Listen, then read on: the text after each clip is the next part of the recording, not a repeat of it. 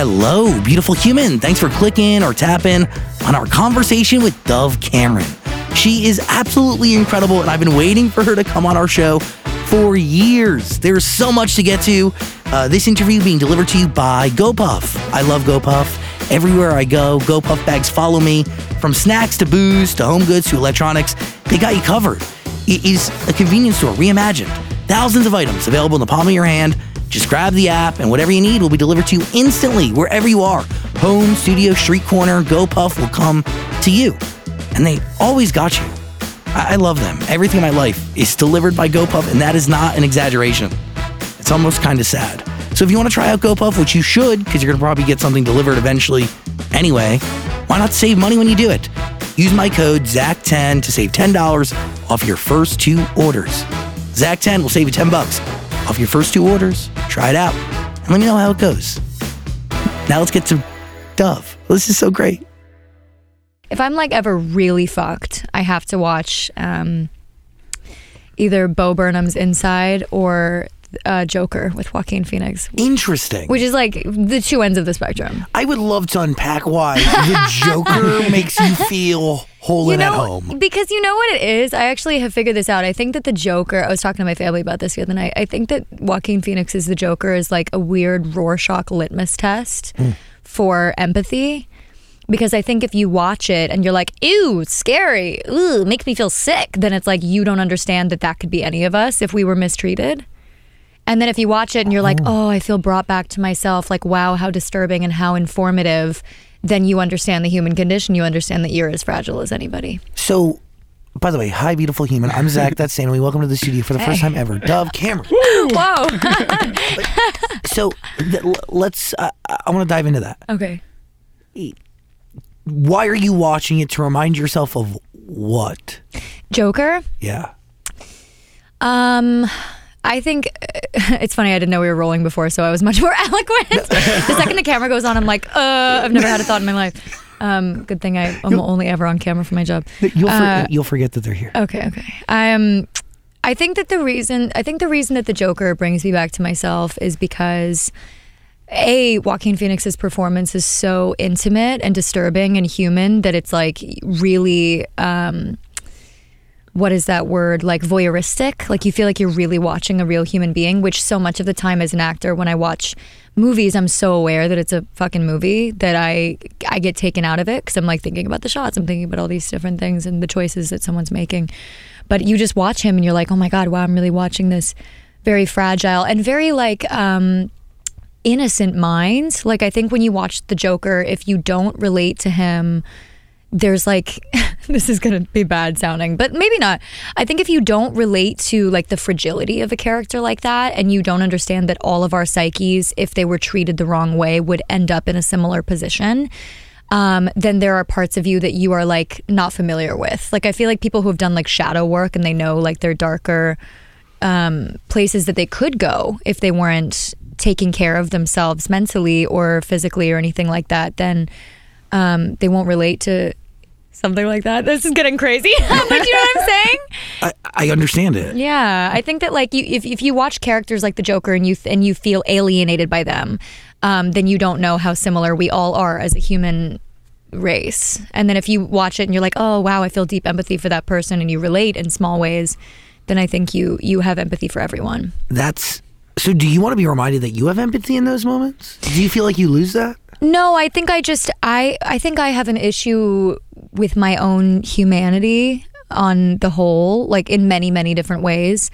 Um, and I think that being reminded of how fragile I am and being reminded that I'm a human being and I could be easily affected by environments or anything like that, like really brings me back. And also I think I think there's something about movies like Joker where it's so volatile and it's so gut wrenching that it like brings me back to earth. Whereas so much content these days is created with this sort of like level of like distracto dust. To like distract us from our real lives and and social media and like all these things. Like it's just stimulation. And so when something is made that is as ugly and as human as joker um it like reminds me of like what it means to be here and be present and be alive you know? It's like it's not it's not a film that you watch to deny reality. I think that's what a lot of dark films do for me. Knowing that your environment could affect your mental health and who you become as a person at any moment in time, Yeah. how do you curate the perfect environment, or is that even possible? I'm working on that so so purposefully right now. I'm being very I've, I'm being very intentional about figuring out what that means for myself because um, I was actually speaking to my best friend about this last night. I think that um, I think that I am like very very I, I've realized recently I think I'm avoidant in a way that I really wasn't aware of before because I think I really love human beings and I I really have a lot of trauma and I really uh, find emotion comfortable. So I was always like, I can't be avoidant. I'm so emotional. I'm so in touch with myself. I'm so in touch with others. I fall in love so easily. But I'm avoidant in all kinds of other ways that I didn't really realize so much of that. I'm, I'm a total workaholic. Mm-hmm. I hate to sleep because it's like like I always say like if I if I could just never sleep again I'd be so happy because I like I love life. I love stimulus. I love the mornings. I love the nights. I love the afternoons. I love 3 a.m like I love life. But I think so much of that go go go is me being unable to sit with what happens when things turn off Um, You're more comfortable when it's on. oh yeah Even totally if on means running out of fuel eventually. even when on means running myself into the ground which I almost always am and I'm kind of in a constant state of like Running, running, running, crashing, recovering. totally always covering again. always covering like I, I i look at sometimes i'm it's like that nascar like you're like patching yourself up with duct tape and like oil's leaking and you're like just go and i feel like i definitely live my life like that and i didn't really realize that that's like a trauma coping mechanism Hmm. um even though it's like super textbook but i think you're like blind to your own bullshit Uh, hundred percent. yeah Yeah. No Yeah. matter how clear it may be, it could punch you in the face literally every day yeah until somebody else punches you in the face with it. Oh, I'm diagnosing other people with this all the time. and I'm like, I'm like, I don't know why I just intuitively know this about you and not me. not me. I'm adjusted. Um, but so I'm trying to figure that out right now. I'm trying to figure out like, you know, I'm in my 20s. I want to, I want to, what is that quote? Like, you want to create a life that you don't have to routinely escape from. And, you know, Do you feel like you're escaping? I think I always thought because I lived so much life all the time and I am so emotional that those two things together meant I was never escaping. I was like ultra present. That's what I thought. Um, but I think so much of that is there's like this horrible, horrible objectifying monster in my head that's like, I can do anything. Say yes to everything. You'll figure it out as you go. You don't have feelings or needs. And there's like a lack of intimacy that actually, ever since I've been writing music a lot more, I've been confronted with a lot more because I'm like, ooh, I really hate writing about like my most honest humanity. And it's not because I'd care about what anybody else thinks. I probably think that if someone else were to dive into my brain, I'd feel safer. It's It's, about what I think about me. Is that what you're afraid will come when you turn off? I it must be. It must be because and like I'm sure that we'll get into this, but like I grew up with just so many macro and micro doses of trauma Yeah. That I think I there were so many things that I was probably just too young to process. And so I just like slapped a bunch of duct tape on and, and just kind of kept going and and I'm an adult now and I'm like, "Ooh, okay, like It's it's time to open that up again." Yeah. Can I ask, do you wear a locket on you today? I don't have it on me today. No, but I do have it at home. You, there's a story and a significance behind the locket that I, I, you know, in doing research about you, I was really moved Oh, this morning. thank you. And correct me if I'm wrong here. Your dad would give you a locket every year for your birthday, mm-hmm. starting with the day you were born. Uh-huh, yeah. And you ha- you- you've collected these lockets, Mm-hmm. but you lost your dad incredibly early. Yeah. Where do you keep these lockets? Um, I have a bunch of. It's like a. it's like a little locket relic boneyard. I have. I actually was. I was pawing through my jewelry this morning. My my parents used to um, run a jewelry company, so I have like messes of jewelry boxes and like different ones that mean different things. But all the lockets have their own little special box. Yeah, I uh, I don't really wear them as much anymore. I think because and this is always an interesting thing to talk about because everybody has, you know, a lot of opinions on death and loss and family and all this, but I uh, I lost my dad at such a such a pivotal age that I really it was really like a strange thing for my identity. Like I think I had an arrested development identity for a while. Um, when I was like first in the public eye, I was very much like trying to be something that I thought I was because I just like couldn't be present to who I was becoming. Because if I was present, that would mean I was dealing with the loss of my father yeah. in a way that I wasn't ready to. So I was doing a lot of like performing in a way that I didn't know I was 15. You know, like I had no idea who I was or, or what was me or what wasn't, or what was like carrying on for the good of the company and my family, and then what was like denial. Like it was just a whole hornet's nest of like trauma and being on camera and like bleaching my hair and trying to just like be okay. When you were working back then, who were you working for? Was it for you or for your family? Oh, me. No, that that was that's one thing I can always always um, feel very grateful for is my family would have supported me no matter what I did. I didn't have like a stage family. Yeah. It was always me. Um, but I definitely think I like delved into the industry in a serious way to escape like what life looked like um, at 15 and like I was the I never ever wanted to leave set. Like you know I just found more safety in work. And being when you, someone else. Yeah and also like being a part of a family that felt like a family that that then wasn't really your family because if they're really your family in my mind it was like oh they can die at any time. But if you have like a projected cast family there's like a kind of a safe bubble in you that. separate from them at a certain point so you don't have to suffer that loss. Yeah and as well you can kind of like suspend disbelief and pretend you have this like perfect american family when that was like very very far from what i had. But i um i definitely think that my best friend said something to me once when I was like, dude, I'm tired. This is like a year ago. And she was like, I mean, you you haven't taken a break since you were like 14. And I was like, that's not true. And she was like, yes, it is. and I was like, oh shit, that's true. Like I I just I kind of started working when I was a child and you know, didn't go to therapy nearly as much as I should and then just kind of like never never stopped and never took stock of like, you know, it's like not checking on like I don't know, food, food, and then being like, oh, it went bad. It's like, yeah, of course it went bad. Like you left it for but 10 years. This goes back to you just keep going, going, going because yeah. you never want it to turn off. Yeah. It's true. And so, so to answer your question that you asked me like 20 minutes ago, um, I uh, I'm working actively on integrating things that feel, you know, things that are like things that feed my soul because mm-hmm. I realize that it's not the physical output of my job that exhausts me. It's the um, lack of spiritual well filling that like when I when I do some like one thing for a really long time with no variation or I'm only doing things that feel like they take and they don't give or there's no human connection, which is really the reason I started doing all of this anyways because I like worship at the altar of humans. Um, and Even when to I, the detriment of oneself. Totally. Oh my God, my biggest Achilles heel.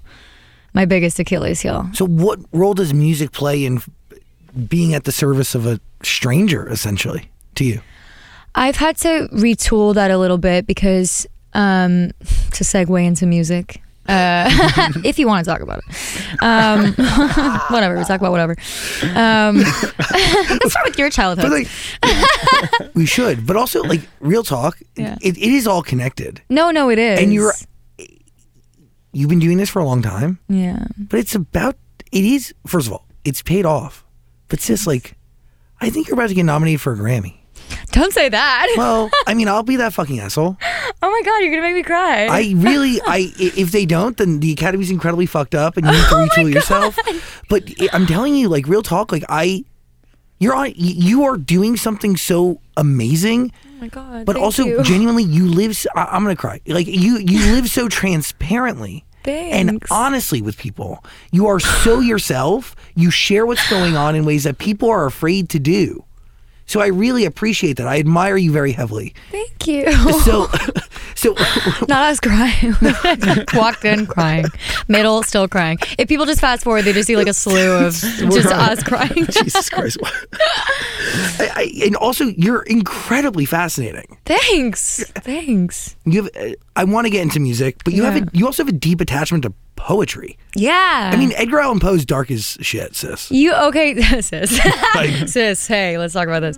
You know, um, yeah, I I used to have a really well, no, I still do.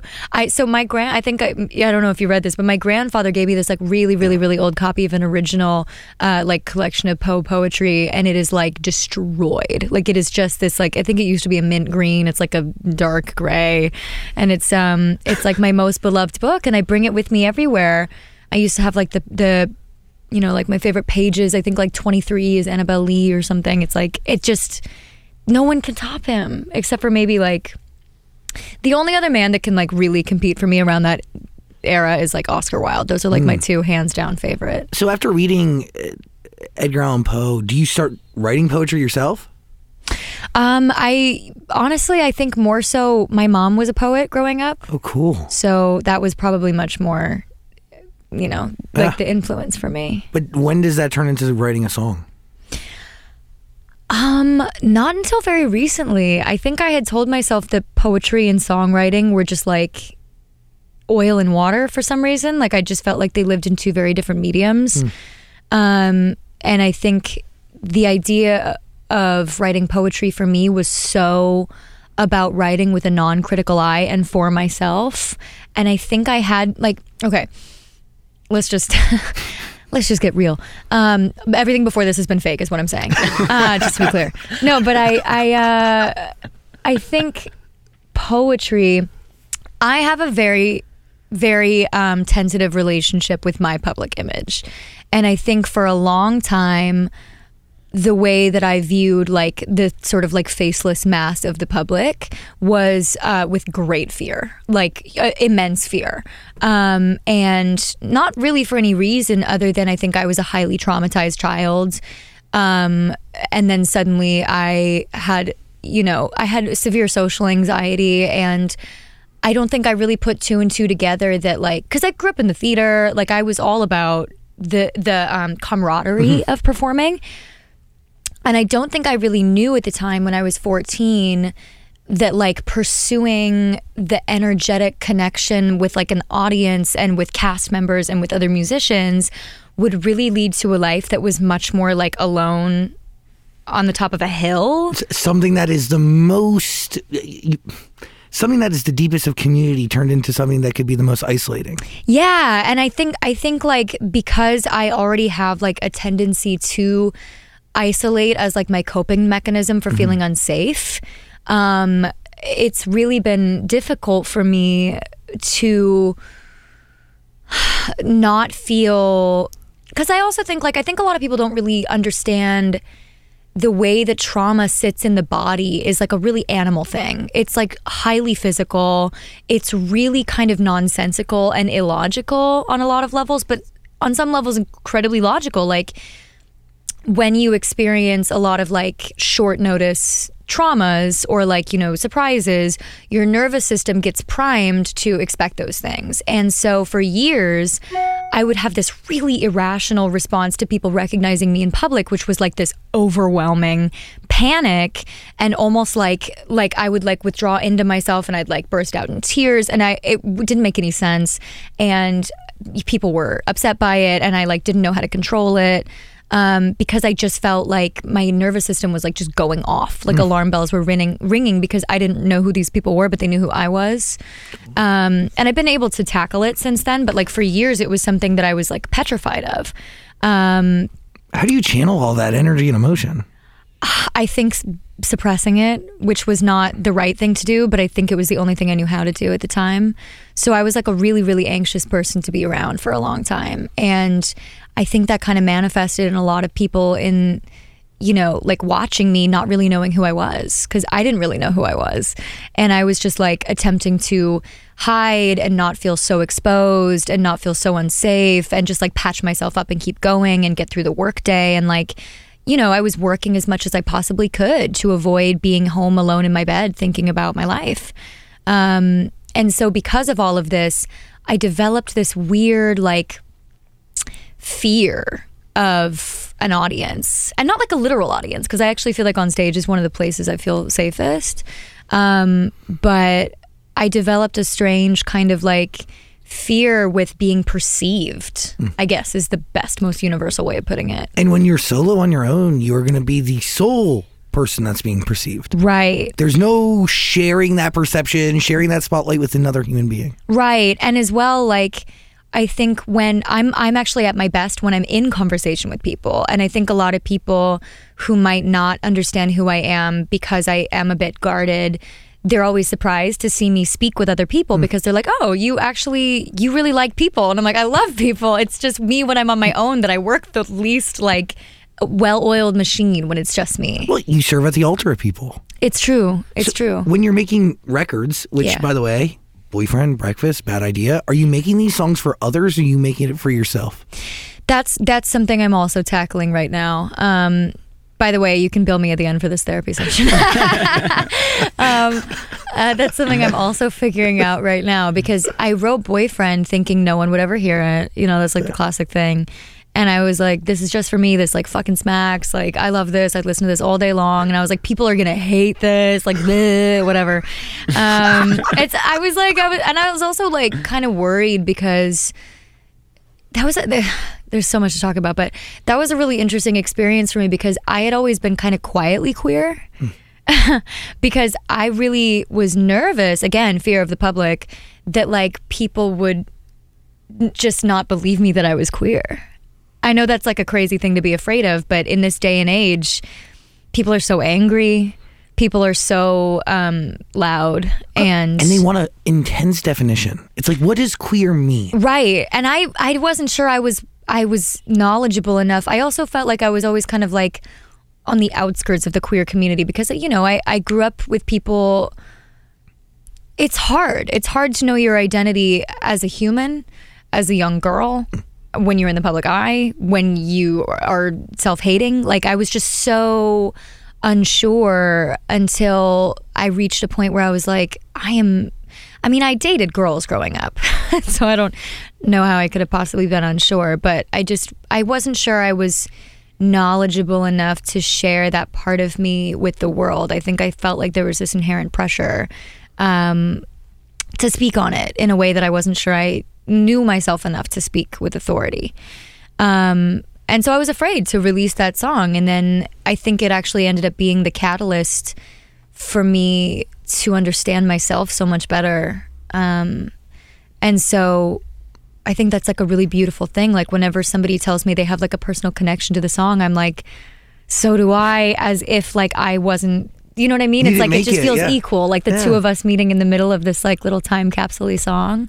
So cool, It's incredibly special, right? so special. But also, in that moment, and you releasing that song, you then go some. You you do go through some sort of a journey of understanding who you are. Yeah, Is that wrong? Because you again, you've been incredibly honest Yeah. and the most open, and you've talked about struggling with your concept of self. yeah, So, and you go as far as talking about how you covered up mirrors. yeah, I have people I care about very deeply in my life who experience that at all stages of their existence, some mm-hmm. incredibly early on. yeah. That's that's so hard. Yeah. It's I can't imagining it is not even does it's not even a tenth of the actual pain. Yeah, for sure.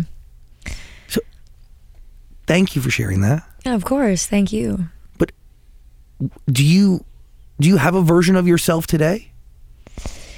How do you I- see yourself? I actually don't. I'm not sure. Um, it's funny that you bring that up. I was just writing a song last night about mirrors and like the kind of like relationship to um, identity that like image should have and, and shouldn't have and like all these things. I, I saw a quote the other day that was like, and again, I'm like very, very self aware of how everyone's going to perceive this coming from me, but um, I saw a quote that was like the biggest I'm going to butcher this, but the biggest mistake of the modern world is like mirrors and cameras and our sense of self-perception. Like if if if we hadn't done that like how much further along would we be? And like how much does that fuck with our experience? It's like it takes you out of the present moment. I mean there's so much to talk about with the image and the self. There's so we could talk about it forever. Um but i definitely think that like I definitely think that it is one of the biggest plagues and and I'm admitting like it's one of my biggest plagues. Like I'm not above it at all. Like it is something that torments me is like perception of the self, awareness of the self. It's like a it's like a sickness. It is a sickness. And and it seems so normal that like we forget that it's actually incredibly toxic to be this aware of ourselves and to constantly have this kind of third person view. And and it's like everybody these days especially is so aware this generation with obviously social media phones like buzzword buzzword but like even even down to having mirrors like my, my best friend and I we usually spend the holidays together just to like survive it. We're like, whose family, which, which holiday? Um, and uh, she she started to get into this thing where she would we would go and like do our skincare routine. She'd turn off all the lights, and I was like, dude, I can't fucking see. I was like, what am I gonna do? Like, I have to wash my face. She was like, she like got really mad. She's like, you don't need to see your face to wash your face. And I was like, that's not true. What if I like need? To? And she's like, you don't need to look at yourself. Stop fucking looking at yourself. You're obsessed. Every time you walk past a mirror, you look. And I was like it's such a fucking coping mechanism to always be aware of how you're being perceived and and and to be like heading off people at the pass and like be defining yourself like and and some of it can be fun. Like some of it is not worth demonizing. Some of it like i think that if you're in a healthy space i find that like experimenting like you know i bleach my eyebrows all the time. I change my hair color all the time. I change my makeup drastically to look like a hundred different people. I have tooth gems. I play with my height. Like image expression. Like if you go like some of my favorite all-time like fashion icons and image icons are like bjork david bowie like you know FKA twigs like people who are always messing around and distorting and going towards the alien and experimenting with what it means to be a human being. Like a lot of it is really not that serious and it's really fun. And like if we can just know that like we are a cardboard box and we're just like here to decorate it and have fun and then we die when we die and we peace out like it's not it's not that serious. It's not that personal. The problem is when was when it gets distorted and it takes up too much space in your brain and it becomes personal. And it's really fucking hard to avoid that these days with social media and how much image is pushed. And i am so so in deep with it like i am being mentally aware and being like cognizant of of having that issue does not absolve you from the issue. And I need to. It's like something I'm actively working on. But it, it it's something that is a process. Yeah. But also, there's always going to be a deep desire to what you see in the mirror match who and what you feel inside and in your brain and right, be but able I, to express that. But I do think that because I am so aware of that and everyone is so aware of that, I actually think it is an impetus to me matching it with my insides. Like, you know, on mm. the days that I feel, and it's, I get it. It's very strange. Like, I, th- I think that it's, I, I can feel this like peripheral knowingness of like, something that I haven't been able to define yet.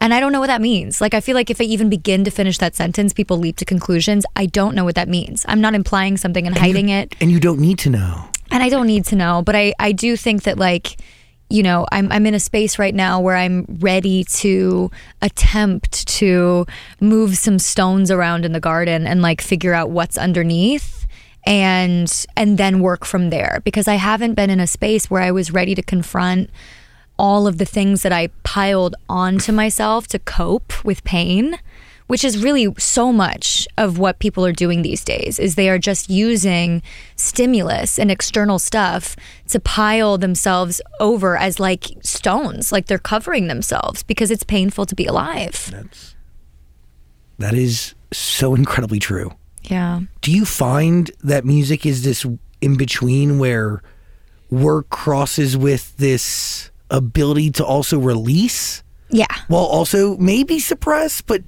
hopefully less suppression and more of a release? Yeah, definitely. I think that, like, I think that the, my my strange little experiment that's happening right now this year, which is all of this music, which really does feel like a fun little forage. Like I'm like, let's see what happens if I do this. Sister. Yeah. Come on, this is fucking uh, crazy. it's so fun. It's like I feel really, really grateful to be in a position to be able to experiment like this and like I don't know. I, I I mean like I'm one of those people where I'm like sometimes I wake up and I'm like I can't believe I'm alive. So then like to then be able to do this is like height of heights. But I think But the song yesterday, like that, that is in line with where you're looking to go in your life. Yeah. No, it's true. And and and I think that that's like to go back again 20 minutes ago when I when I didn't think anyone was going to hear boyfriend, I was probably writing from a much more honest place. Yeah. And I was even talking to one of my best friends last night and I was like cuz I I think I I think I'm going to delete Twitter. And I and I think I'm going to wait I got a flip phone. I'm going to switch to a flip phone for a while. Wait, shut up. Yeah, I That's found like a little like 90s like matrixy flip phone. I got a separate number for it. It's really cheap and I think probably really shitty. I, it's like one of those like you have to like one, two, three, see. Um, and I'm gonna, you know, just kind of like not and it's like I don't mean it in like a pretentious douchey like mm, you know like off the grid, but I just I know it's really bad for me. I can Good. totally recognize that it's joyless for me at this point and i think it actually doesn't match up with who i am like the way that i use social media is very misleading and i think that when you talk to me it's like two different people and i'm really not interested in that and i'm not interested in perpetuating that but i don't know how to stop so i like i have to just like get the fuck off my phone and i have to like starve myself of things i'm genuinely addicted to um, like in the way where it's like you're not even enjoying it. It's just Oh, yeah. compulsory. Yeah, it's that- totally fucking compulsory. That's healthy. You need to do a hard reset. I need to do a hard reset and I need to like take care of myself because god damn it am I unhealthy. like my skin is like sallow, like I'm like all kinds of like weird puffy like I need to just like be a human being and then I know I know I know that this album's going to fucking smack. I was just gonna say, like, Like- cutting all this shit out Yeah. will bring you back to where you were making boyfriend, which is forgetting that maybe, maybe someone else may listen to it. right. Like that's Right. cutting out that noise. Totally. No, and, and also to be fair, like I love I love breakfast and bad idea. I Oh, just I just also know that I was writing those it from a very different headspace, like probably from a more protected headspace, like just something with a little bit more of awareness. Totally. And I just need like I I think I'm I might even like I mean my label's not gonna like hearing this, but I like I'm like I might just like go somewhere for two months and ghost everyone. But I think I might You should. yeah, I think I might. Like maybe not two months because they, they they would find me and kill me, but it wouldn't go over well. You're But using I- the same producer, right, for everything? Yeah, I work mainly with yeah Evan Blair. He's so He's so talented. fucking crazy talented. Yeah, no, he's the best. Did he? So he did boyfriend. Did you breakfast? Yeah, You and Bad bad Idea? idea. Yeah, yeah. I actually I can't say what this next song is yet, but um, I have a new song coming out pretty soon that is a duet actually, and that'll be my first time I've ever not worked with Evan in this new venture. But I can't say what it is yet because we're not quite done. But I'm I'm very excited about that as well. Okay, so uh, let's. Uh, can I ask some like har- like music questions? Yeah, and I'll go rapid fire. Rapid fire. What's your favorite color? If you were a sandwich, what sandwich would you be? Oh shit! No. In depth. Whoa, don't get crazy. Please hold back. The, grab the tissues. Personal, please. How? So a song like "Boyfriend."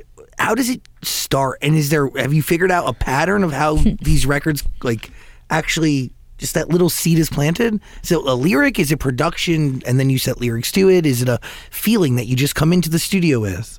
Well, boyfriend came from like a very impassioned recounting of a real story that happened, where I was just like going off and off and off and off, um, and and then I like ended the whole thing by being like, I mean, fuck, like I could be a better boyfriend than him, and we all went.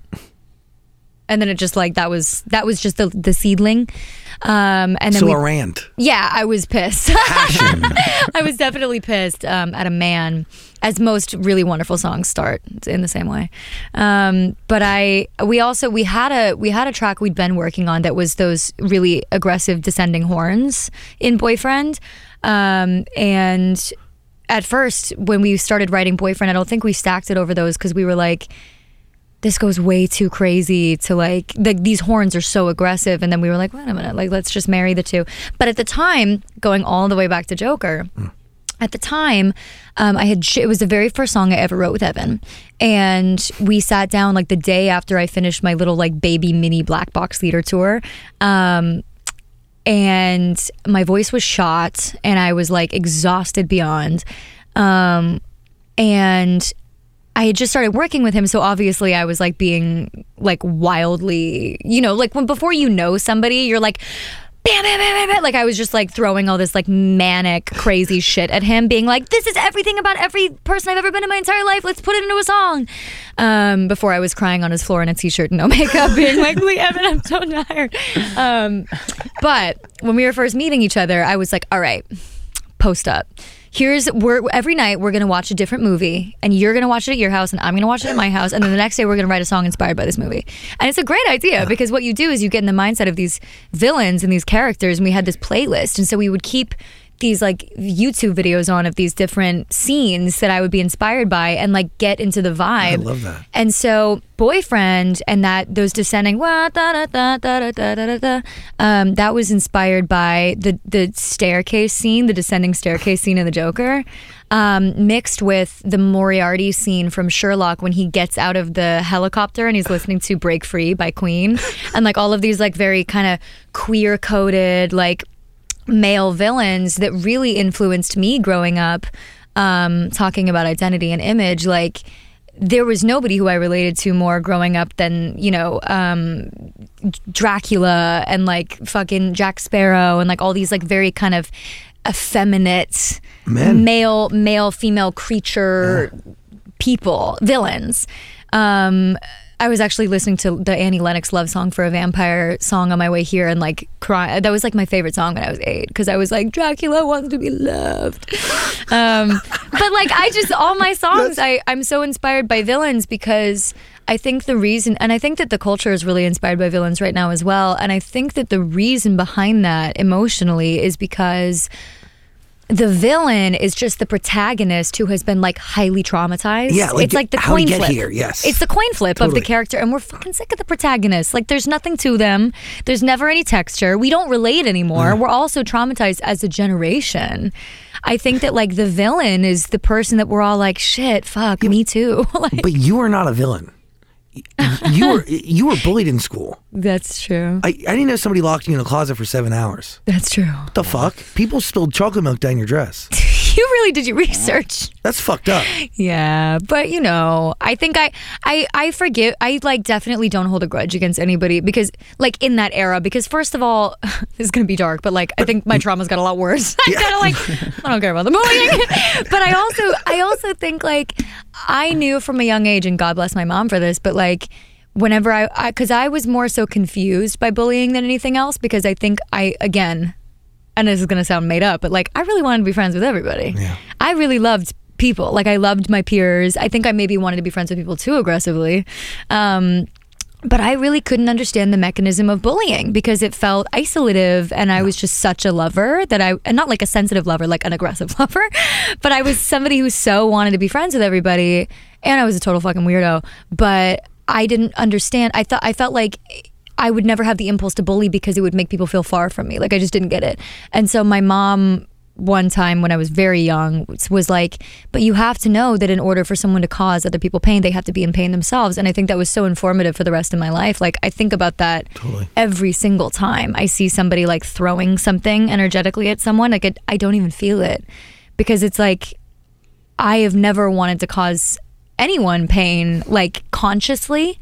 And if I ever looked back and I was like, oh my God, why did I do that? That was fucked up. Rarely. Um, it was because I was in like immense pain and I didn't even know what I was doing.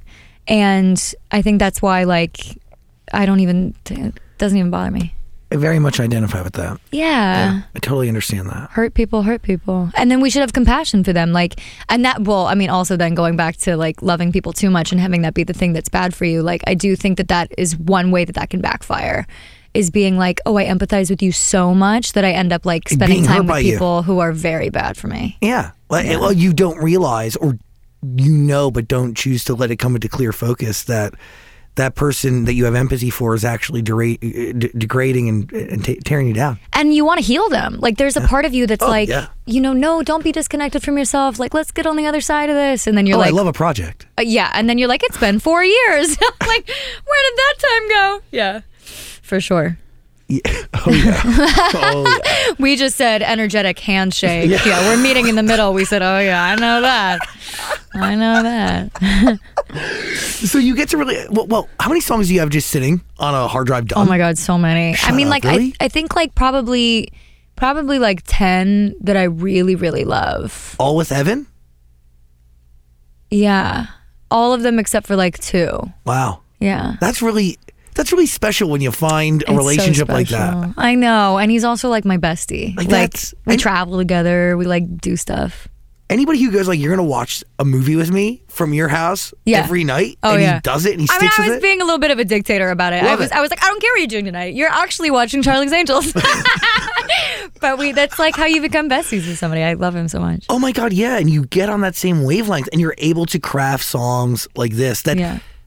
Sound from the same cloth but get better as they go down. Thank you. Like really, truly, they they sound like you, Thanks. but each song is an evolution and a step in a, a, a- the right direction. Thank you. It's fucking wild. Thank you. It's breakfast is amazing. Thanks. It- where is that born from? Is that born from a passionate uh, speech again? Um, actually, I think it was. Yeah, I was. I was like, well, because the thing is, like, I come into the studio so much, and you can probably feel it. Like, I talk this way with everybody in my life. like, I we just like brrr all day long, and that's why I think I'm actually really bad at sharing who I am on social media because I feel so intimate with the people in my life, and then I look at my phone and I'm like, oh fuck, like Jesus, like I have to like, and so I think I come across as very like on socials because I'm literally not supposed to be doing it. like somebody else has to do it for me because I uh, I'm just I'm so much better in person um, than I am about like marketing myself. But anyway, I By the way, you're doing a pretty good job. Oh, like you have like 50 million fucking followers. I know, but Like, here's the, fuck? thing. Like, let's just be What do you- what do you honest. to like, market yourself- they don't fucking know who I am. Oh, like, they're, they're not- following me because they like my makeup or some shit. Like, you they're, know, they're gonna watch this and get a better idea. now. maybe.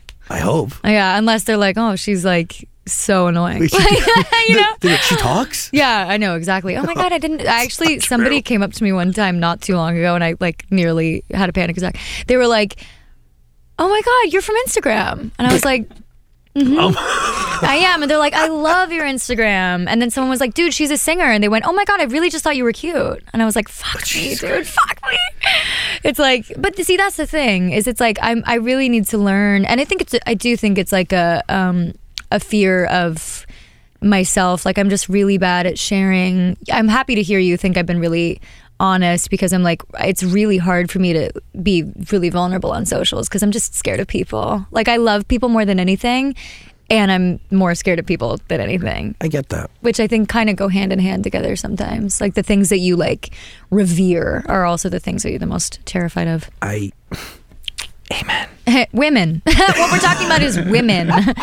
um, but yes, so I, w- I came into the studio and I was ranting about a, a boy, um, very specifically a boy, Okay. and it, I was it was about like I just I, I think um I was in a I was in a position where I had been speaking to and spending lots of time with a boy and it like dawned on me one day that he like thought I was an idiot. Like I like woke up one day like a vampire and I was like he thinks I'm an idiot. I had to like go to the studio to like rectify it. What? Well, yeah, but what? What? What? What? What? What prompted What? this realization? Um, I think I just realized that uh, I was so enamored by this person because I just I tend to like really fall into people. Um, both like romantically and you know aromantically what is that? Platonically. Um but I, I just become so enamored and so in love with like there is nobody who's in my life that i like half love. I like worship. I know everything about them. I keep lists on them like i am a lover. And i was so obsessed with this person not even like in a serious way where i wanted to date them. But we were like casually seeing each other Um, and I was just like, wow, like I just wasn't seeing all the crazy amounts of red flags because I was like, he's so smart and like the way that he this, this, and this. And all my friends were like, you're making this person up. Like, what are you talking about? and I was like, don't say that. You don't know him. Like, I know him. Like, I was just doing the whole thing. Um, and hopefully I've run out of that juice, but I was doing that for a minute. And and I woke up one day and I realized we had only ever had conversations about him. Like I literally I was like I don't think this person knows a single fucking thing about me because I don't volunteer stuff about me because I'm so into the other person all the time. I am the same exact way. And then one day he like said something to me that was so crazy. Like I think my mom like got married and she did get married. I don't think she did get married. Um, but she got married and I had spoken about it like ad nauseum. And I saw him a few days later and he was like, how was your mom's birthday? And I was like, my god you don't give a shit about me. I was like you truly just don't give a fuck. And like it was all kinds of like little things like that where it was just like so clear he only wanted one thing you know? Like it was just one of those situations and i was just like blind to it because i just really thought the world of him. Um and I tried to speak to him about it and he like immediately shut it down and whatever whatever. And so I went into the studio and I just started talking about this kind of like what is it about like being kind and loving to this type of person that that like um dehumanizes you in a way. It's like you become a function of their stratosphere and their you know you begin to orbit around them and then they like stop seeing you as a full person. What is that? Like i just i can't i can't wrap my head around that because the more someone shows me their humanity the more i like idolize worship. Like i just don't get it. That I- mechanism can't work for me in my brain. By the way, I when when's your birthday? january 15 Okay. what it was was your sign I'm a Taurus. i'm a capricorn we're best hmm. friends I fuck with you. i fuck with you dude I'm the same exact way. yeah And my biggest fear is getting you describe it so well by saying you're just in somebody's orbit. yeah I see it more as like same exact concept, but being just so consistently kind to somebody that it just is more of like a, of course, yeah as opposed to a, no thanks. How are you? Yeah, like prioritizing someone so much that then they they de- they dehumanize you. Like that's really what it is. It's like if you break the mechanism down, they're they have stopped seeing you as a human with autonomy, and they have started to see you as a function of what works for them in their life. And and like yes, of course, like that's like tale as old as time. We all know this. Um, but it it really is such a a heartbreaking mechanism because it's just means something really shitty about those humans that you don't want to think like. Cause I, cause you know, we're saying that the more anybody prioritizes me and shows me their soft spots, I I'm love like, you more. "Mm, forever. Let's go on trips together and get tattoos. I'll like, die for you. I'll fucking die for you, if dude. we if you share yes yes yes, Yes. if you show me the sh- yes yes right? yes yes And so then if you like reverse it and you reverse engineer it, you're like, oh my God, we are fundamentally from different fucking planets and you are never going to see me the way I see you. How did I get myself into this position again? And then I like Wait, had what was to. the sign of this person? I just need to know, just for reference. What's your sign? No, what? Sagittarius. Okay. He's, like, good oh. I shouldn't have said that. why? Never mind. He's an air sign. He's a generic air sign. it's just like you know. Ne- I never want to say any personal details about somebody, but but Wait, we're so- besties so, here. wait, so the the month that they're born is like a. Per- Yes, because I don't date anybody. When, like when I, say month, I, I mean it's equa- equivalent. Of, Yeah. their star sign is essentially well, their social listen, security I'm number. a girl. That means like somebody could cross-examine this shit, and know exactly who I'm We'll- talking we'll about. delete her. No, no, no. But it's but it's Air true. sign. It's it's um. It's uh it's like a fundamental difference. And so I had to go to the studio and I had to be like cuz also I think the thing that really bothers me about that and I think a lot of women specifically are going to relate to this everybody, but also like I know that a lot of girls who I speak to about this feel the same way. When you become soft and and committed and caring and doting and romantic and celebratory for someone it's because you're doing that on purpose. You're offering that to them. You are you are giving them something you don't give to everybody. And i think a lot of women you know i think a lot of a lot of in in, in like heterosexual couples specifically just speaking about this because this is this situation. Um, a lot of men expect that of femininity, and so they forget like I am I am an incredibly fiery, tough, scary. Like if I if I want to be like that's can. not like my mode of operation all the time. And so it was like something that I was, you know, kind of like that that was like how I felt I was showing him I felt safe with him. So then when I got like pissed off about it, I was like God damn it. Like, I can't believe I let this person in in this mm. way. And like the disrespect of not even giving me the time of day or caring about me in any sort of real way where you even see me as a full individual. Like, that's over for me. And I, and so I, I was like upset that I even could have done that to myself because really I did it to myself. Like, I let somebody in who I shouldn't have. Um, but then I had to I had to write a song about this person who's like playing this character of like you know this like big machismo like your smoke in my hair hot and dirty like the LA air like that face it ain't fair but you don't know what you don't know which is like you don't know shit you know fuck all. Like you're an idiot. And I was the one who let you into my life and and I actually could eat you if I wanted to. Listen it's not a I didn't say I was writing poetry It's fucking amazing. no but it's you know it's because simple you could song, you but- could eat them. I mean, not like cannibalism, but you could verbally and emotionally destroy them if you needed. Well, and I don't ever like that's not my motive. not- of course, that's it's not, not- my thing. But it's just like annoying when someone underestimates you and then you lose yourself in it. I'm the same way. Because then you like you. I totally am one of those people where I want to be soft for someone, and Yeah. then when you regret it, you regret it. Oh, and I when- and if you hurt me, like I will hold grudges. I will never. That talk. is very Taurus of I you. have no fucking problem never talking to you. Fuck again. Oh, see, that's where we're different. Oh, I- if I'm like, I will never speak to you again. And it's been like five days, and I'm like, I just want you to know that I didn't mean that, and I love you so much. And if you ever need anything, I'm hopping on a plane. Like, If it's grave, grave, that's crazy. Well, like, yeah, but if they like really like that, if that guy yeah. pops back in your life, you're not gonna go. You're not Oh, gonna on a no, plane no, no. him. no. Think there's levels of which you can hurt, and Yeah. like my receipts have different lengths. You know. No, no, my receipts have different lengths, honey. A bar, a word. Um, no, it's true. But I, I also, I think I tend not to take like I think I've. I don't really take anything personally. Like I, I totally know that that's my thing. I got myself involved with someone like that, and that was my own kind of. I'm writing another song right now about self harm actually not literally self harm but like the things that we self the ways in which we self harm that are like secret and sneaky and how my relationships have been like a form of self harm in the past like a self flagellating behavior because I didn't believe I deserved real love um, and at the end of the day you can blame the person who is bad to you you can you can be mad about everything that they did and and that is valid. Like when people mistreat you, they mistreat you and that's on them, right? Like I'm not saying that I take responsibility for things that were done to me, but I was I was personally complicit in choosing those people because it was like a deep-seated belief that I had that I didn't deserve a real partner. And I was like trying to win someone over who I recognized was bad for me. Um because I wanted to prove to myself that I was like worthy of winning love. And uh, that's something I've like very much grown out of now. Um, Worthy of winning love. Yeah.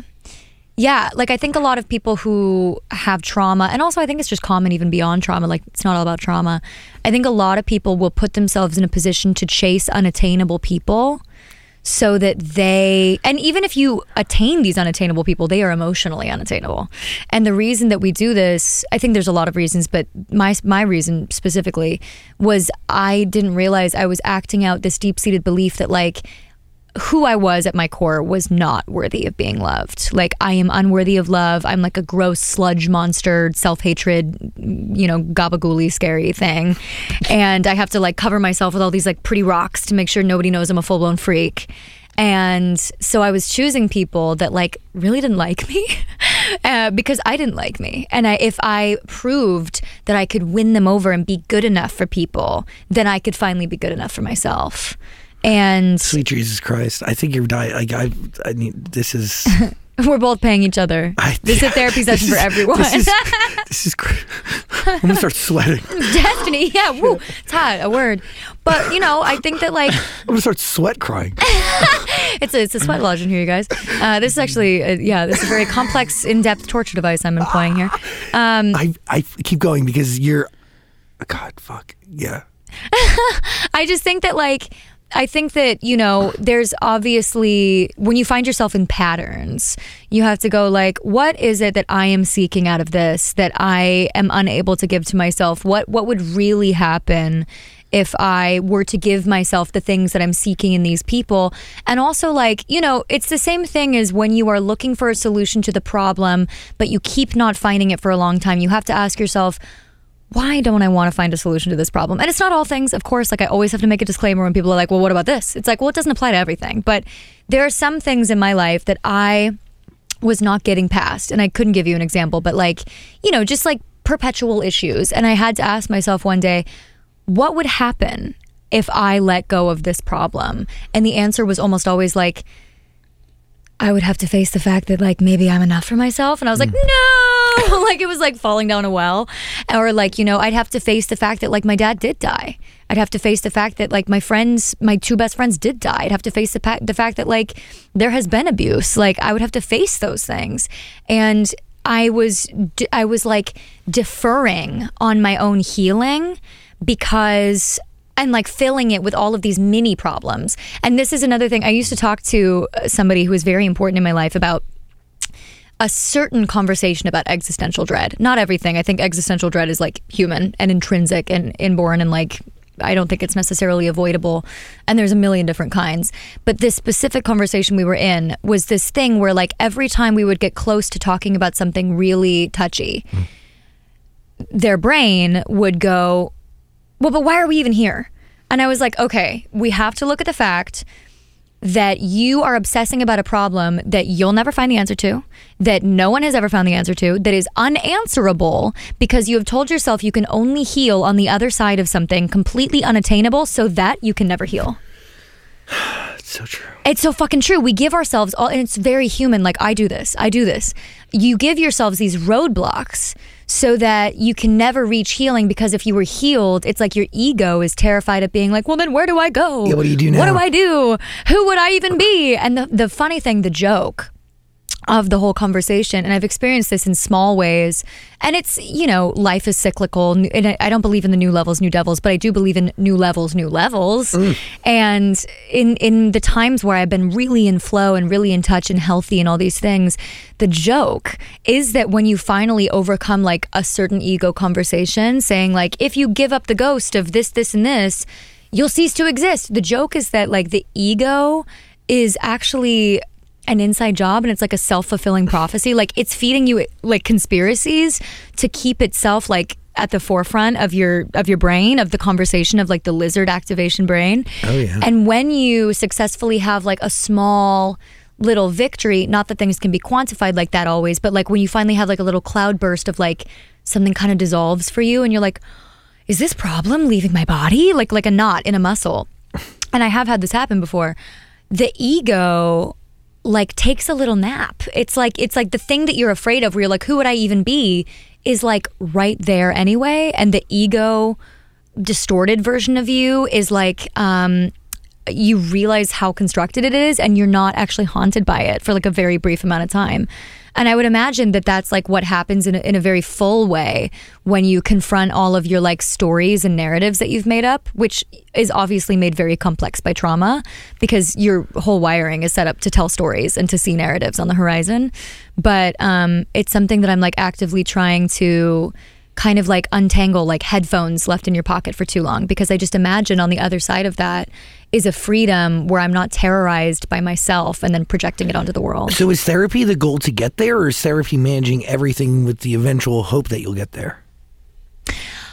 I think that therapy for me, because I'm in a specific, well, I'm not right now because I'm an idiot, but I, uh, when I do take consistent therapy, it's always trauma therapy yeah. where it's like, it's for me talk therapy doesn't work because as you probably have ascertained like i can psychoanalyze myself all day long and it doesn't land right? I'm like i know all the answers. Cry cry cry. Um, i know all the answers. Lock myself in the closet.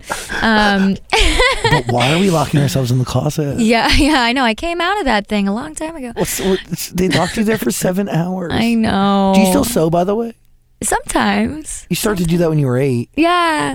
You know, I want to go back and take some pattern making classes because my one issue was I was too impatient to like stick with a pattern. I was, like, fuck mm. you, don't tell me what to do.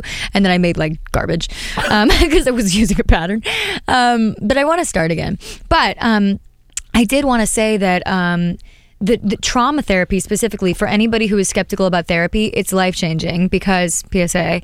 Um, if if anybody feels like reading a really dense book, Body Keeps the Score, it's famous for a reason. Um, the thing about trauma is it lives in the body like in the same way that when an animal plays dead to avoid um, getting eaten by the animal that's pursuing it. Or like when basically an animal plays dead so that the bigger animal can pick them up, and then when they put them down thinking they're dead, it can run away. That's like the whole mechanism. And we, as animals ourselves, have that same behavioral pattern, but we call it shock. So when somebody goes into shock and they're like, I don't even know, I don't even feel a thing, and like parts of their body stop working correctly, trauma is incredibly physical because if you feel all of the emotion at once, it could take you out. That's why you hear about people dying two days apart from their spouse at an old age. You hear about people suffering hemorrhages and heart heart attacks and all these things. The body cannot keep up with the pain of all of those emotions uh, a lot. So you go into shock to preserve yourself. That means that all of the emotion that was coursing through your body at the time couldn't be processed. So all of that cortisol and all of those triggers are now like interlinked in places they shouldn't be.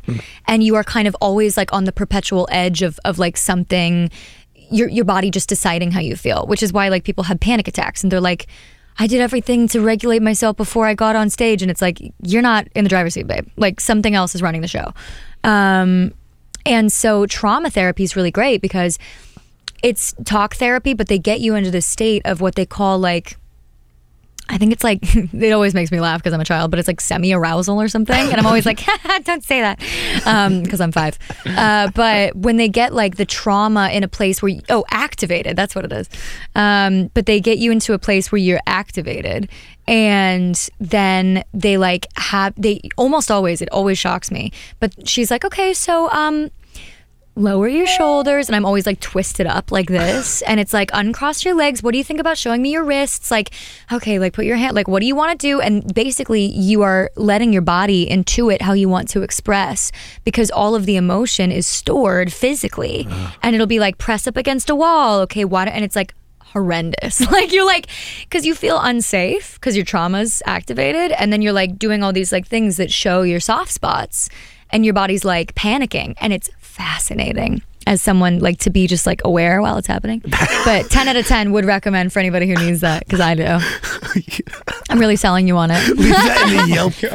I know. I'm What like, and Yelp my review. Groupon is. I'm like, Use code Dove20. by the way, I provide this service. Go to my website.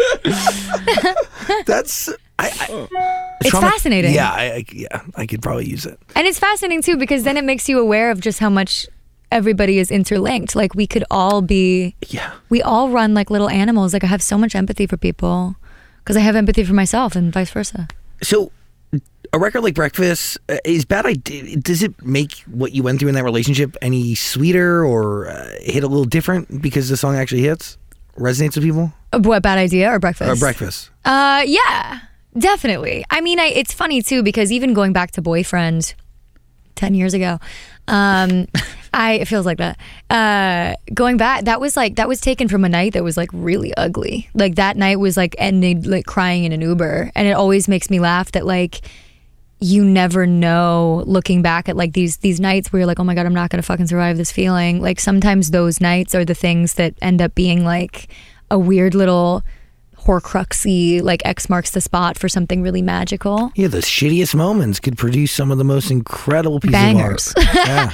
shittiest moments make bangers um no it definitely makes it sweeter definitely and you know i mean any anything i used to date this guy who said something to me once where he was like every song that I write is my way of processing it. Like I put it in a little bottle and I put it on a shelf, which is then like I don't have to revisit it. And I was like, that's a problem. I was like, you should still revisit it though. Do you Um, revisit when you perform these records? Yeah, definitely. I think I'm like, for me, it's the opposite. Rather than like encapsulating something and like trapping it like a little fairy, I feel like I'm like opening up passageways in myself that like music, this is like really lame, but it's like music is like a free flow, like little golden mm. thread between people who enjoy it and the person who wrote it. So for me, it actually feels like a little bloodletting or something. I understand that. Yeah, it's common. But A, a release. yeah. Yeah, a release and also like I have a I have a huge I get really self-conscious talking about like my pain or my life or my emotions or something because I think a I have a narrative that I'm a freak. I think any everybody has a narrative that they're a freak. It's like the most universal thing. But B, I think I I have this weird thing where I'm like I don't deserve to have sadness, um, and so I have this, which is I also think like just like a um, a common thing for people. Uh, but I think writing music has actually helped me forgive myself a lot because when I put it into a song and I hear it, I'm like, oh, I I'm able to look at it as valid or something. Um, and especially when people resonate with it, I'm like, oh, okay, so we're in this. We got this. Well, you're seeing it from a new perspective, and then you're seeing other people be attached to it. You're realizing that you're not alone. Yeah. It's, I mean, it is incredibly therapeutic and special. Yeah. And I think it helps you stop hating yourself so much. Like, it's definitely done that for me. What are you thinking, Daniel? It's just been a great therapy session for you guys. I'm just here to make sure everything's running. He's like, uh, I feel nothing. Um, I'm completely emotionally numb, but this has been nice to watch you guys. Yeah, I'm dead inside. Can't relate to you guys, but keep going. yeah, yeah, yeah. He's like, I'm actually stable. So we're like, oh, what's that like? Um, yeah, uh, you know, over there, Sagittarius. Sagittarius is like one of my all-time favorite signs. Yeah. You- Thank you. Yeah, he says yes. Agreed. What's your star sign? Oh wait, everybody's great in here. What do you not like? I can't say that. What's Okay, that? We have a Scorpio, I think, in the other room. Is that a November November birthday? I think that is November, or maybe September. Oh God, I don't know. I I'm a I'm a Capricorn with a Scorpio moon and a Gemini rising, which is like a crazy chart. Interesting. Yeah. Interesting. Yeah, but I, I, I used to like be really anti Gemini because I had an ex who was a Gemini, and then my best friend informed me I was a Gemini, and I like 180. I was like, Geminis are actually amazing. I was like, now that I know that, you know what? Geminis are creative. Geminis are social. Dan is Um, uh, the opposite of me. Incredibly opposite. We don't have a single thing in common. Can you, guys? tell? Yeah, yeah, but it's cute. You guys are like the odd couple, so weird. the super cute odd couple. Well, s- uh, Somebody new just joined our team, and they brought that up to me the other day. They were just like, "You, it's crazy that you've been doing this for 11 years together. You don't have a single. There's not a single thing in common." Nothing. That's cute. Not- it's no, hard. I think that's cute as well because then it's like the friendship is just organic. It's not like, Sure. oh, I see myself in you, which is nothing wrong with that, but like just vibe. That's cute. Do we vibe? Depends on the day.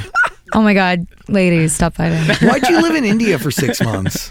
um, so that's actually, I don't know if I had said that um, specifically, I, and if I did, I was talking crazy. Um, I grew up with parents that had an import company out of India. Oh, cool. And so they would go to India for six months out of every year, is maybe the conflation. But so my sister and I started to travel with them because it was just like, Why not? yeah, yeah. And, and I also, I really didn't like school like every kid. Um, and my parents were just crazy enough to be like, well, then fuck it, you don't have to go. Come to India. Yeah, they were like, you know what? She doesn't like it. So maybe she should just be homeschooled. Um, But that's really, I mean, school culture to get a, a piece of. Yes, I know it's something I actually don't talk about very much. Um, but I we would go to Delhi, New Delhi, Jaipur, Jodhpur, Mumbai, kind of all over. Um, and yeah, I would just like hang out on sample floors and marble cuttery floors and like stone cuttery. Sick. It was genuinely really really amazing. And as well, I think like it's so like it's something I so plan to do with my children is just exposing them to as much of the world as possible because at a really young age I came back to America after I think being there for like 3 months or something for the first time and I remember experiencing my first bout of culture shock and just being like whoa like um Western culture is very, very different, and this is not what the whole world looks like. And also, you know, I think, I think experiencing poverty, like seeing poverty Yeah. firsthand as a child, was something that I think is important. Like I, I remember thinking, um, when I was around eight or nine, uh, just how important it is for children, especially in more privileged parts of the world, to see that that's not The norm. normal and also to see like because the children that i was seeing and like hanging out with in just like the neighborhoods that we were staying in they were all my age. And um i don't even want to go into some of the stuff that i mean it's like it's heart-wrenching. It's really really heartbreaking.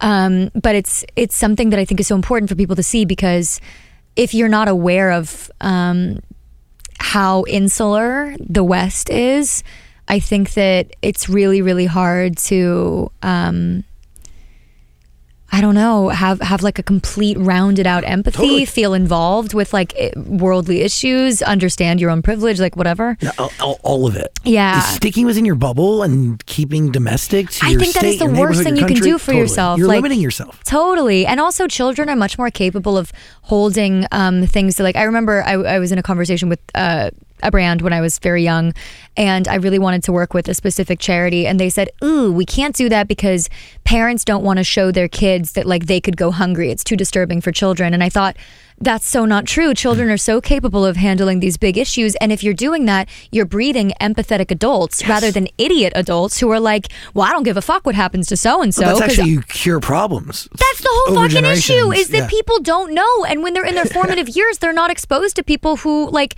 There's it's it Totally. breeds selfish people. Anyway, A- a- pisses a- me off like nothing else. Amen. Do you still have Stanley? Yes, I do. you really did your research. Stanley's my teddy bear. Stanley's my really disgusting tatted teddy bear. Actually, my sister got me a new teddy bear last year because I am a child. Um, but th- it's not Stanley. It's it will nothing will ever be Stanley. No. You planted seeds that have grown into trees in Washington. Yeah. Have you gone back and visited these trees that apparently have intertwined with one another? Yeah. Where did you read that? I don't even remember saying that. That's so cute. We, we, what? Is this a Claudia thing? I mean, we uh, we have, we have producers that do some great research. Oh my god. Yeah, no, I um I sometimes go back. I think for like many many years it was hard for me to go back cuz it felt like a weird ghost town. Like I was just like "Ugh," like memories. But those trees live. But those trees fucking live, dude. No, there's a lot of it. Like I go back and Washington is like the the small island I'm from is relatively untouched. And so it's it's nice. Like my best friend and I went back last year and we were able to like walk around the grounds of my childhood home and you know, she was able to like kind of be a part of that that narrative. That's really special. No, it is. You still have your teddy bear. You have trees that you've planted when you were three that are thriving today. yeah. It's really nice. It's true. Got a you know collection of lockets. It's uh yeah, no, I I feel very lucky. I for as much like strange, like dark. You have the right ties to the past. I also still have like really magical pieces of the past. Yeah. Really cool. sure. Thanks. I want an album, but uh, I want you to also take your time. Yeah. But you I- have 10 songs. Me too. Yeah. I mean, I think like I think my my goal is to have 13 because that's my favorite number that I really really really love. Um and you know, I think every time you bump it up like a new echelon, you obviously like dethrone your previous songs, right? Like that's always the thing is you're like this is the best and then you're like, "Oh, I fucking hate that now." um it's been like a month and you're like, "That fucking that was shit. It was always shit." Um but that's like what happens and so i'm trying to you know take my time i also you know it would be a debut album so i don't want to fuck it up i don't want to be an idiot right and just be like mm, it's good enough In the songs that you have now, you have 10. Are you realizing a story that's being told when you listen to all of them, or you focus more on telling singular stories per song? i think they're all singular stories i think that like i think because i'm like a hundred different people in a day um I get very like focused in on like one thing, like the song that I'm writing about, like mirrors and my relationship with mirrors. Um, th- I started literally this exact thing. I started to encapsulate. I had someone recently tell me, an ex of mine actually, um, that looking when he looks at me, it's like looking at a mirror, and it's he sees himself reflected back, like in a way that is like. Um, he meant it as a nice thing. Like he meant it as like a you are so clean energetically that what bounces off of you is like the person who you're speaking to. Um, and he said, and I don't like myself enough yet to be able to be confronted with you. And I thought that that was so unbelievably profound and like a really astute understanding of how this person was triggered by me. Um, because he was like, You see me so well that I don't want to see me. And I'm like hiding from myself. And so I'm hiding from you. And like, that's why we can't be friends at this juncture. And I thought that was so fascinating and so true for this person. And so when I was writing the Mirror song, I was like, oh, I wonder if this is actually the song about that because it's Mirror, Mirror. And then I was like, I have to compartmentalize those two ideas. Like, I can't just throw everything into one song. I think each song is its own emotional through line. And I could put so much into each one, but like, I want them all to feel so specific that like they are like one chord in your body. Totally. And I think that like that's that's something I really the the album might feel kind of all over the place for that reason, but I like that. I think that's like something I'm interested in doing creatively regardless, you know. I'm excited. Thank you. I mean, how many songs do you think you need to get the perfect 13? Well, I mean, I think that probably one or two of the songs I've released so far is going to be on the album. Um, and so the the stuff that I'm the stuff that I'm doing right now is incredibly varied. Like I've just started to fuck around with more ballads, Sick. which at first I was very like, I hate a ballad. Never come at me with a ballad because I think I was just like didn't want to be vulnerable and with myself, with myself. Um, and then I started to write all of this like really depressive poetry, and I like read it to my mom. I was like, "Oh, here's one I wrote," because she's a poet, and I, I was like, "Here's one I wrote," and I read it out to her, and she's like. Do you really feel that way? And I was like, "Oh shit, I'm so fucking sorry. I should save this for myself and my therapist." Um, and then I was like, "No, you know what? Like that's the kind of stuff that should that should find its way into music because that's the stuff that hits me the hardest is like the the really ugly thing that you're afraid to say is always the thing that people are going to relate to the most. Um, That's it. yeah, because it's like it's that whole joke of universality is in the specific. Like the more specific you get, the more everybody's like, "You wrote this just for me," and you're like, "Oh shit, we're really just all the same little monster." Scary, incredibly vulnerable, but ultimately healing and helpful Absolutely. to you and to them. Well, because you know what it is is it's without the truth, there's no life. And you know, like when when you say something that's true, even if it's so so awful to hear, it's always better than living in the sort of distorted reality of like what you wish was. Always better. Amen. A fucking man. This may go down as one of my favorite conversations oh ever. Oh my god. Thank you. So I'm so happy. Like this was my dream. I've like always always wanted to do this and I like but now I'm actually kind of sad that we have done it. I'm like, this was great if I could just like live in this last four days.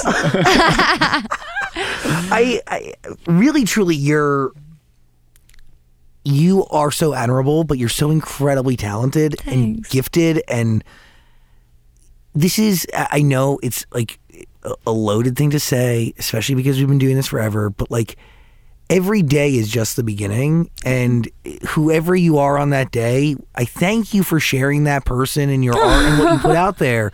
It's really special. And i, I don't think there's another po- like i don't want to call you pop star but you're, there's no other artist like you. I mean that. I'm not You are so nice around. to me. no i'm not fucking around. Thank you. Truly, I think uh, just being honest, I think a lot of artists sometimes fall in a very fear of you know they fall into a heteronormative way of life out of fear of just rejection or subjection or whatever Yeah. it may be, and um, I just think there's not everybody's living their full and honest truth, and I think you're out here. I know you're out here living your full and honest truth, no matter how I just how stained our past may be, you've learned from it and you've become this incredible person and you put it all out there. Thank you. Really respect you and commend you. Really, oh my truly. God. Thank you. Yeah, you're fucking awesome. You're fucking awesome. I'm like, I feel like I didn't like ask you nearly enough about yourself. Like I'm like gonna come back and You're not we're here gonna for flip that. the cameras. We're gonna flip the cameras. Okay. You want to say my? and then you're gonna be on my show. That's cool. And then I'll yeah, and then I'll ask you about your your album. Um, You- well, come back for the album because do you have a date for this thing? No, I think I'm just working towards. I mean, listen, listen, listen. Take your time. I thanks. I'm gonna tell my label you said that. I'm like Zach said. Yeah, take my time. Hello, Ron. Um, hey, Ron, Mr. Perry. Uh, but I think, I think that like it's gonna. I'm very big. I call this thing the click, and my best friend hates this. She's like, the click's not real. The click doesn't exist. And I'm like, I live and die by the click. What is the click? The click is the thing that you feel in your nervous system when you know something's right and it's go time, and until you feel that feeling, you don't do it. Um, and I use this as like the principle for all big scary calls in my life. Like Okay. when I know I have to do something, I like put it on like a little like Rolodex of like, it, I, I picture it like little like boiling pots, and it's like okay.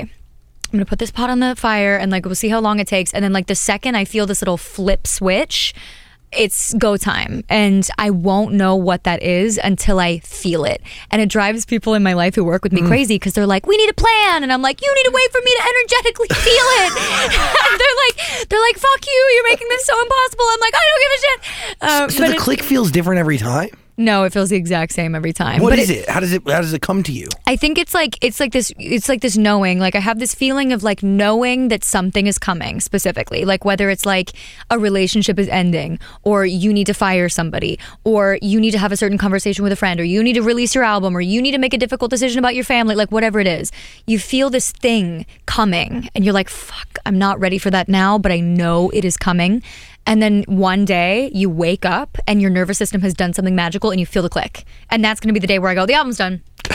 yeah, I'm serious. Like I literally live and die by my fucking instincts. And it's It's, done you right, Thanks. right? But it You- also you, trust them. no, I really do. I really do. The only thing then is that like I kind of never know what the fuck is going to happen every day because I really live and die by being like we're not supposed to do this today. And everybody's like, "What did you fucking like feel the wind?" And I'm like, "Yes, I did. I yeah, I laid down and I just let the voices speak to me." Um but I think there's something about that because I do think that like as humans we have uh, an intelligence that is completely illogical. Oh, yes. and totally instinctual and energetic.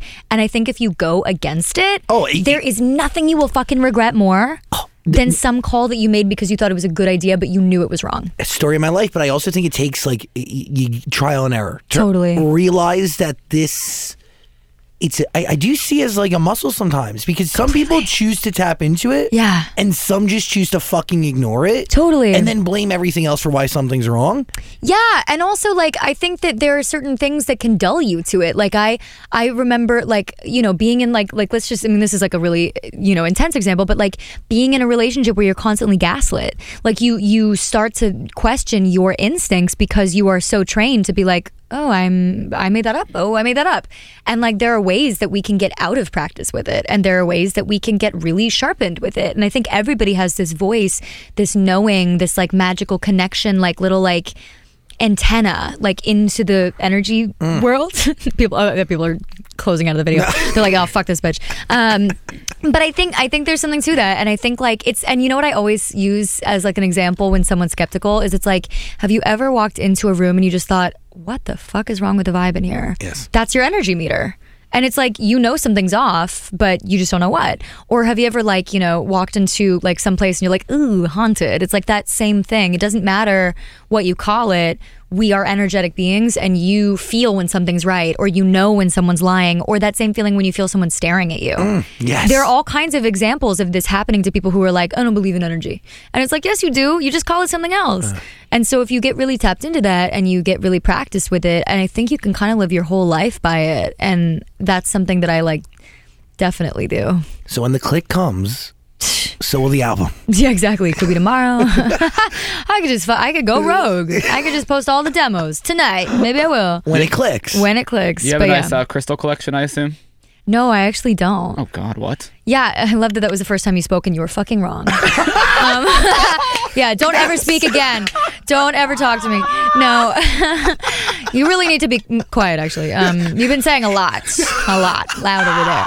No, but um, you know what's funny? I I grew up with a mother that because she was a jeweler she always very much educated me on the fact that uh, crystals literally do hold magnetic poles because that's what a lot of watches used to be run on. They used to be run on quartz. Like there's a reason that you know they have they have certain poles. There are fields if you if you check under you know I don't know certain fucking machines. Not an expert, but like they give off a Something. an energy. They do like that's what runs old clocks.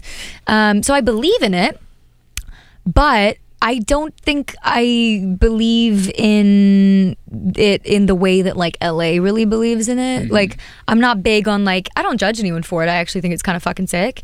But I just energetically, again, I don't feel the click with crystals. I like I could put myself like I th- I think more so than anything, I believe in like little um like objects that hold special meaning for you. Yes. Not like good luck. Well, energy's talismans. in that too. Totally. Like like I have certain things like my mom has this really really old like piece of silver that um has been passed down that was like people would pray over. Oh. And so it holds all of this energy for all of this like people getting through really hard times and I I leave it be because it's not it's not you know i would never like degrade it down to something as simple as like please let me do well on this audition today like that's so fucking stupid right um that's like you know someone being like i know that like god really helped me get this field goal it's like okay he's like nah doesn't care um personally i don't think but i But think imagine he did. yeah, God has time for that. Um, but like I, I really believe that like you know in in times of great great despair. Or like needing guidance or something, I believe in the power of human beings. Oh, yeah. And I believe in the energy that they leave behind. Um, I believe in, you know, like especially an object or like, I think like old theaters hold this because of all the emotion there. I think like old churches. Um, I'm not personally religious, but like I just believe that like the human expression stays. Oh, yeah. And I think all of that energy output is so intense and you can connect with it. And I think like in times where I have been like at my worst, like at my all time mental health lowest, like, you know, I'm trying to survive something.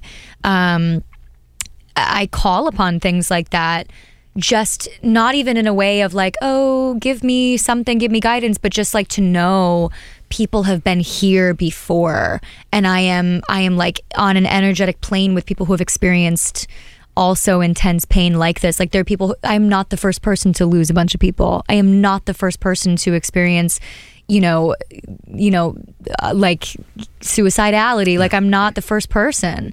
I'm not. And there's something in that for me that doesn't take away, but it actually adds. There's like a sort of for me there's a through line that makes me feel so connected to the human experience of these like objects where people have held in times of like great despair. It's it makes me feel um like like I can walk that path. Yeah, hope. that they walked. Yeah, for sure. totally. And also just like I'm I'm held and I'm holding space. Like I don't know, it, we're getting like crazy metaphysical now, but I'm like if time and space are even real.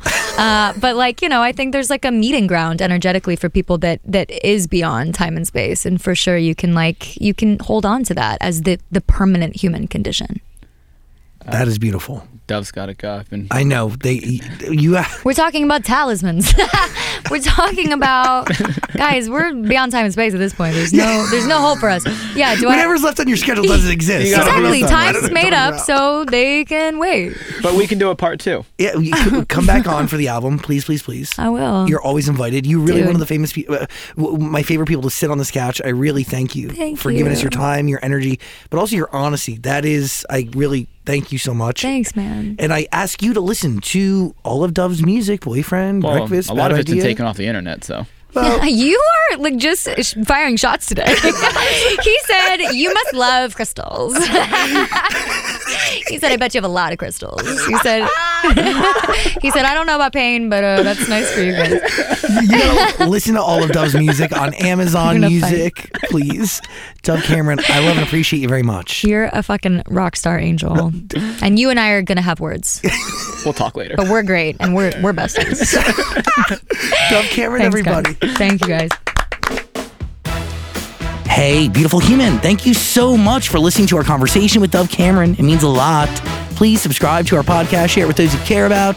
Thanks to Dove, thanks to GoPuff for delivering this interview to you.